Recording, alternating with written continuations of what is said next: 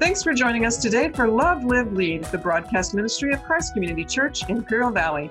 The church office is open Monday to Friday, 10 a.m. to 4 p.m. at 590 West Orange Avenue in El Centro, or call 760 337 9400 for information or for prayer. Christ Community Church has three campuses in El Centro, Brawley, and Calexico, plus a congregation in Spanish. As we navigate the end of the COVID 19 quarantine season and transition to in person regathering, we encourage you to find up to date information about events and each campus's worship service schedule when you follow us on social media, on our website at www.cccIV.org,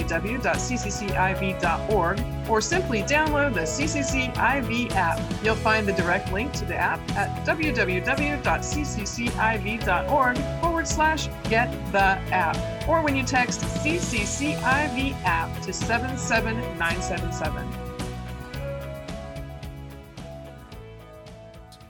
This is the lengths that I've gone to try to really make sure that I don't cause someone to stumble. I really enjoy those IBC cream sodas. You, you, know what I'm talking about? You can get them at Walmart or pretty much any store.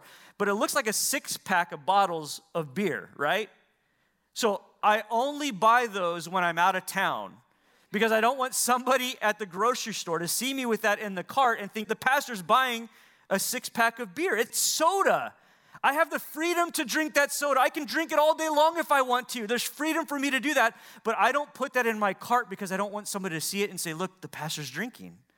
I just don't want to stumble someone. Okay? Now, Paul here's saying, you who are strong, have to understand that even though you have freedom to do these things, sometimes it's worth it to surrender or to sacrifice those things so that you're thinking about the weak person, so that you don't stumble the person that's really trying to get right with the Lord, that you don't cause them to turn their back or to turn away. Right? To think about other people before you think of yourself. This is the extent to which Paul went. And I, I want to share this with you because these verses are convicting for me. I hope they convict you this morning. Right? Listen to this. This is in 1 Corinthians chapter 9. You can read it yourself later if you want. 1 Corinthians chapter 9, beginning of verse 19. Paul says this For though I am free from all, even though I have liberty, I have made myself a servant to all that I might win more of them. To the Jews, I became as a Jew in order to win the Jews. To those under the law, I became as one under the law, though not being myself under the law, that I might win those who are under the law. To those outside the law, I became as one outside the law, not being outside the law of God, but under the law of Christ, that I might win those outside the law. To the weak, I became weak, that I might win the weak. And I have become all things to all people, that by some means I may save some of them. I do it all for the sake of the gospel, that I might share with them in its blessings.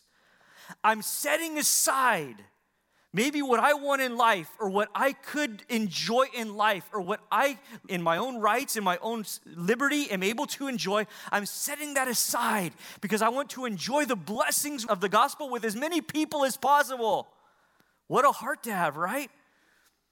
That's what I want my heart to be. That's what I want to look like when I grow up, right? I want to be like that when I grow up.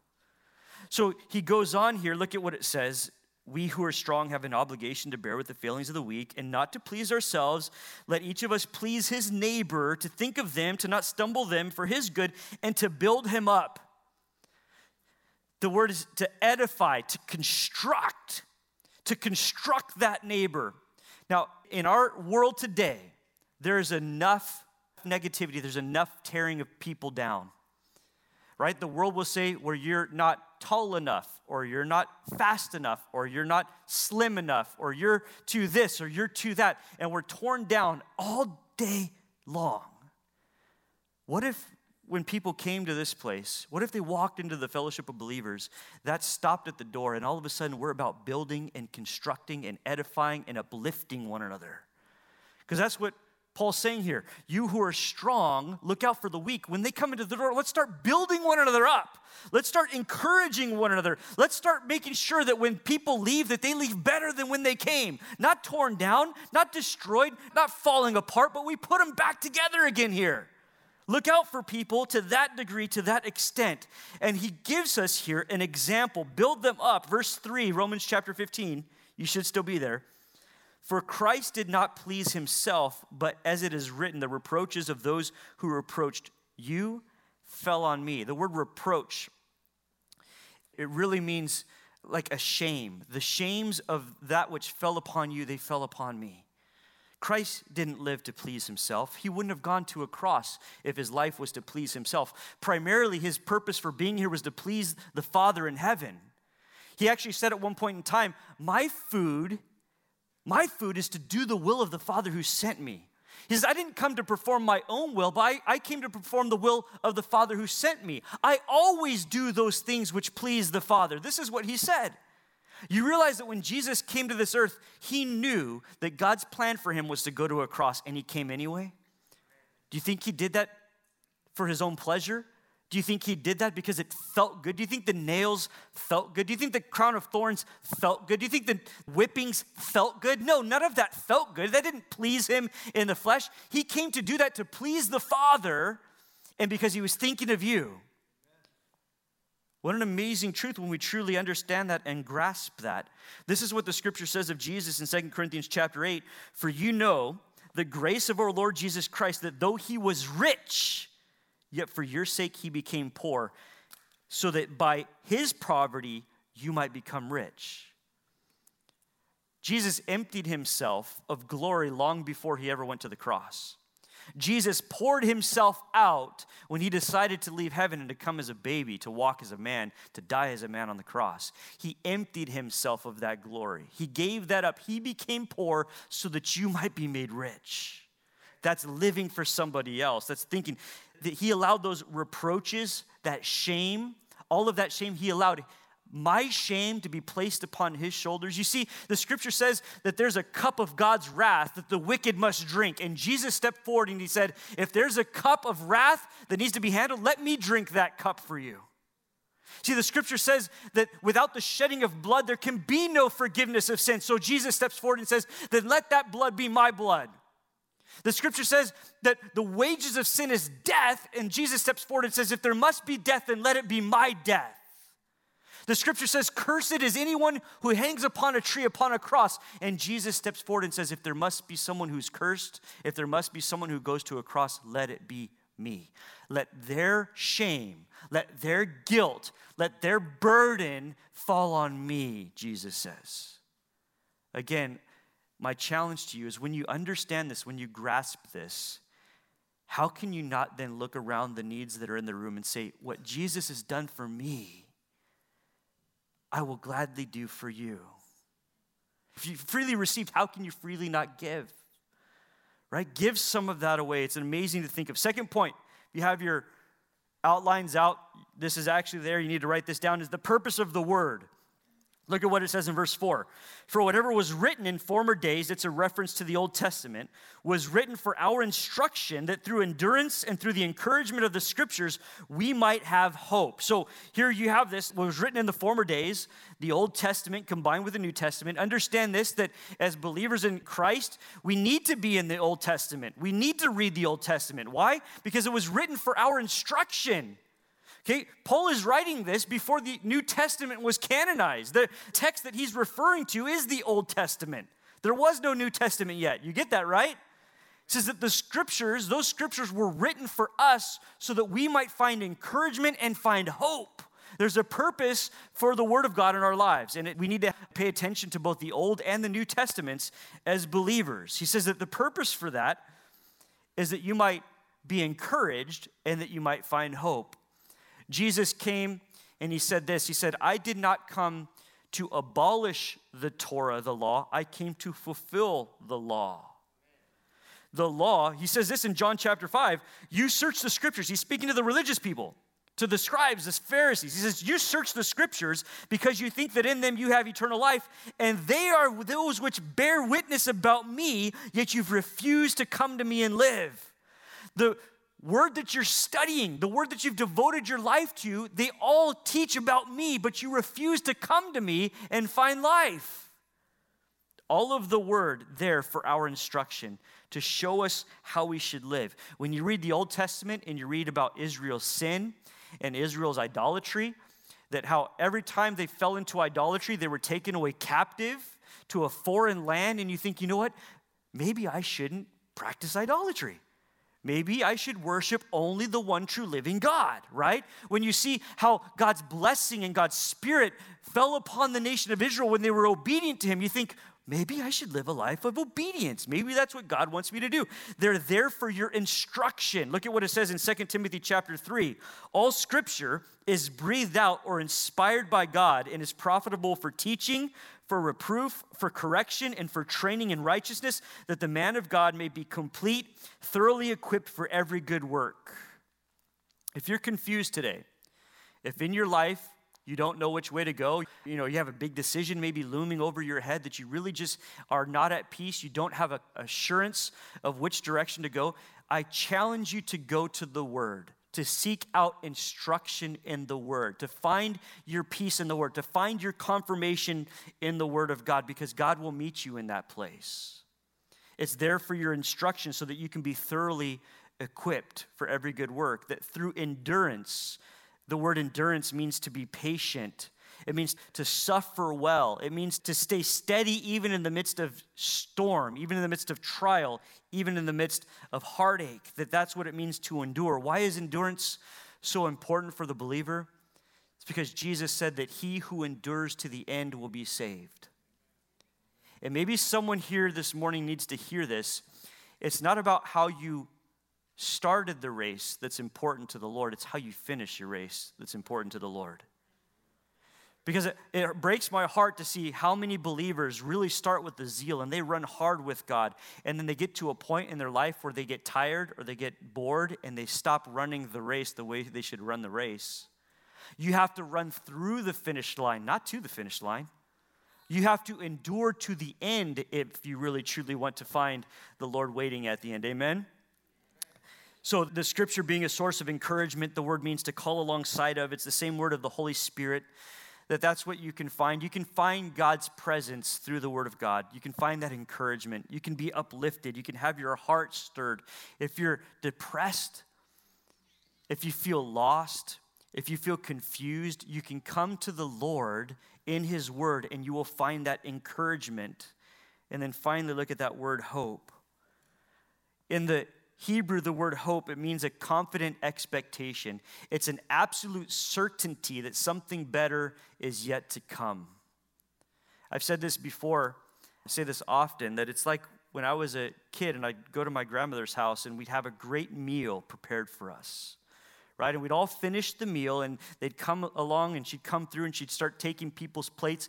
But what would she say? She'd say, Keep the fork. Why would she say, Keep the fork? Because dessert's coming, because something better is on the way. That's a beautiful picture of what hope looks like, right? You're confidently expecting something better to come. Hope is a powerful force in the human spirit. We can overcome great trials if we have hope that something better is to come. And as believers in Christ, what more hope should we have? It doesn't matter. Throw COVID at us. National deficit on the rise, throw it at us. Inflation's coming, great. Why? Because something better is on the way. Jesus is right around the corner. You can clap for that. Praise the Lord. This is what it says in 1 Peter chapter 1 it says therefore Peter says this, therefore, preparing your minds for action, be sober minded, set your hope fully on the grace that will be brought to you at the revelation of Jesus Christ. Take your eyes off of life. Take your eyes off of the issues. Take your eyes off of the news cycle and set your hope fully upon the grace that is coming when Jesus comes. Let me read to you out of Psalm, and I want you to write this down because these are beautiful texts, a beautiful text. And maybe meditate on these verses throughout the week. If you would do me the, the honor of doing that, just read these verses throughout your week. Psalm chapter 33, beginning in verse 18, it says this. And this doesn't encourage you. I don't know what's going to be able to encourage you. Behold, the eye of the Lord is on those who fear him, or those who trust in him, on those who hope in his steadfast love. The eye of the Lord is on those who trust in him and those who are hoping in his steadfast love, that he may deliver their soul from death and keep them alive in famine. Doesn't matter what life brings my way. My hope is in the Lord, and God's looking at me. Our soul waits, or another way to say, our soul hopes for the Lord. The word is the same in the Hebrew. Our soul hopes for the Lord. He is our help, He is our shield, for our heart is glad in Him because we trust in His holy name. Let your steadfast love, O Lord, be upon us, even as we hope in you. The Lord is watching those, His eye is upon those who hope in Him this morning, those who are waiting for something better to come. It doesn't matter how difficult your life is today. It really doesn't, not in the grand scheme of things. We're here but for a moment, but when your hope is in the Lord, God's watching you. God is watching you. Amen. Third point there, if you're taking notes with us this morning, is the promise of welcome. The promise of welcome. Look at what it says here in verse 5. This is encouraging as well. May the God of endurance and encouragement grant you to live in such harmony. My endurance isn't even dependent upon my strength. He's the God of endurance and He's the God of encouragement. If I feel like I'm gonna fail or I can't make it on my own, that's okay. You can't, but He can. May the God of endurance, the God of encouragement, grant you to live in such harmony with one another, in accord with Christ Jesus, to be one with one another, that together you may with one voice glorify the God and Father of our Lord Jesus Christ. Therefore, welcome one another as Christ has welcomed you. Here, the exhortation that Paul is giving is that we would dwell together in harmony, have one heart, that we would have one mind. And Pastor Walter taught on this last week. If you didn't listen to it, go listen to it. How there are so many non essential issues that the church has allowed to come in to kind of make their way into our fellowships that have divided and torn us apart. It grieves Jesus' heart to see that. What happens when we dwell together in unity? You can read the book of Acts and you can see how powerfully God's Spirit rested upon that early church. That's what I want to see happen in our church. He says, I want you to come together with one voice.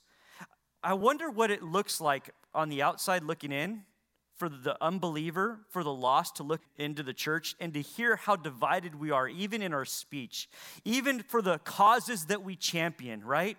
And how easy it is for the church of Jesus to get off of track right? We get off track and we start you know this political issue or you know this social issue. And uh, we're all talking about all of these different things right? When we should be focused on what? On the gospel of jesus one voice right? What happens when two parents in the home don't agree when they're trying to maybe correct their children right? When they're trying to punish their children, right? If you aren't in agreement, your children are going to play you, right? They're going to come to one parent and they're not going to hear what they want, so they're going to go to the other parent until they find what they want to hear. There has to be one agreement, harmony, one voice in the home. In the same sense, there needs to be agreement, harmony, one voice in the church. And the one thing that we should be speaking forth in power and in boldness is the grace that is found in Jesus and the hope that there is in the gospel if it's anything else, if our opinions become louder than the truth, there's a problem. There's a big problem in the church when that happens. Our message should be this that there is salvation that is found in Jesus, and that comes by grace and through faith alone. There's no other way to get to Jesus right? But again, what do we do in our denominations? Well, we say, well, if you don't pray like this, and if you don't speak in these tongues, and you know, if you don't worship on these days, and if you don't, you know, celebrate these festivals, and you know, if you don't read these verses, or if you don't give this much money, then you're not saved, or then you're not really one of us. That's all divisive, and it grieves God's heart.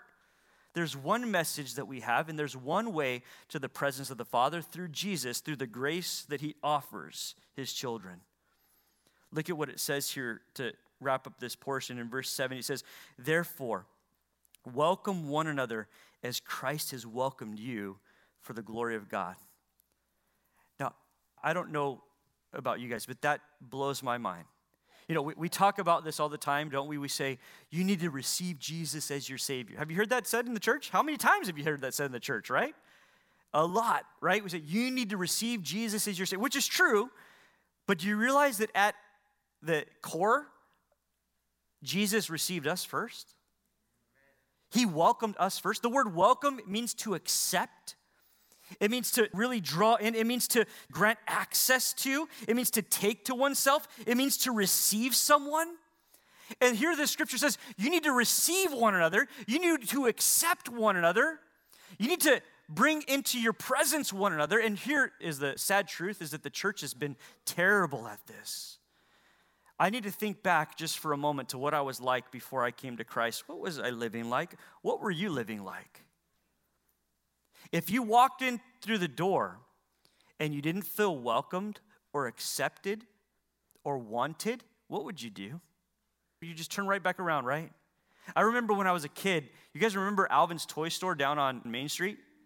Right? Like this is before KB's even. I mean, this is like a throwback. This is a long, long time ago. Those of you who grew up in the area, you know who Alvin's Toys was. But man, when you went into Alvin's Toys, and I'm sorry if there's anyone in here related to Alvin. All I know is that when I was a six-year-old little boy, when I went into Alvin's Toys, I was afraid. Right? A huge store filled with toys, and as a little boy, I couldn't touch any of it. Right? I went into a toy store as a child and I didn't really feel like he wanted me there, right? But I wonder if that's what we don't do as a church.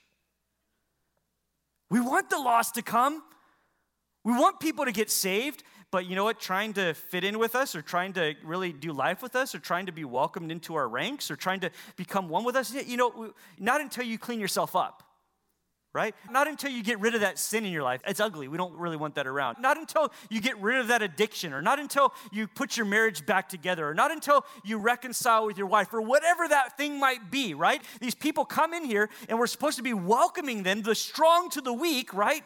But really they come in and they don't feel welcome. They're a kid in a toy store that isn't really wanted there. And we do this to people in the church all of the time. I'm convinced that people really do have a desire for Christ, but you know what they don't have a desire for is the church.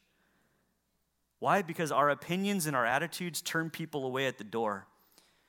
And people really don't feel welcomed or received or accepted. Paul wrote this in Romans chapter 5. He said, and this is profound. He said, It was when you were still a sinner that Christ died for you.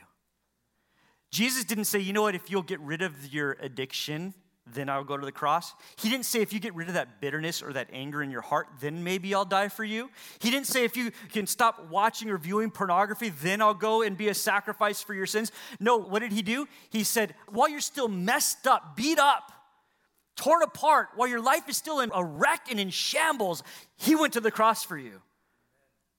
There's a woman in Luke chapter 8 who was unclean by the Jewish standards. And she wasn't allowed to fellowship. She wasn't allowed to gather with people. She wasn't allowed to be in a group of people like this. If she went around, she'd have to announce that she's in the area, that she's unclean. Why? Because she'd been bleeding for 12 years.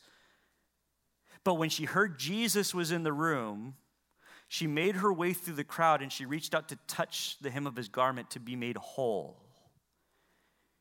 You see, we have this backwards sometimes. We think that you know, we post these things at the door. Maybe it's a spirit that's posted at the door that, you know what, if you're going to come in here, you have to have your life together. But people need to come in here in order to get their life together. This is where they can meet with God. This is where they can reach out and touch the robe. This morning, maybe you're here and you feel like your life is falling apart. Well, you're welcomed here. And I'm sorry if someone in the room didn't make you feel welcome, but Jesus welcomes you here and you can reach out with the mess that is your life, with the uncleanness that is your life, with the addictions, with the lust, with the sin, with the pride, with the arrogance, with the guilt, with the shame. You can reach out in faith and you can touch his robe and you can be made whole today. There's a promise of welcome. Welcome one another like Jesus welcomed you. Man, do we really do that? Let that sink in just for a moment. While you were still sinner, Christ died for you. Welcome each other the way Jesus has welcomed you. It's very simple, right, when you read it, but it's so profound in trying to put it into practice. To really accept and receive one another with all of our shortcomings and failures and issues and how we just rub each other wrong. Just, I want to receive you the way Jesus received me. I want to welcome you the way Jesus welcomed me into his arms of grace and forgiveness and mercy. Thanks for joining us today for Love, Live, Lead, the broadcast ministry of Christ Community Church, in Imperial Valley. The church office is open Monday to Friday, 10 a.m. to 4 p.m. at 590 West Orange Avenue in El Centro, or call 760 337 9400 for information or for prayer. Christ Community Church has three campuses in El Centro, Brawley, and Calexico, plus a congregation in Spanish. As we navigate the end of the COVID 19 quarantine season and transition to in person regathering, we encourage you to find up to date information about events and each campus's worship service schedule when you follow us on social media, on our website at www.ccciv.org, or simply download the CCCIV app. You'll find the direct link to the app at www.ccciv.org forward slash get the app, or when you text CCCIV app to 77977.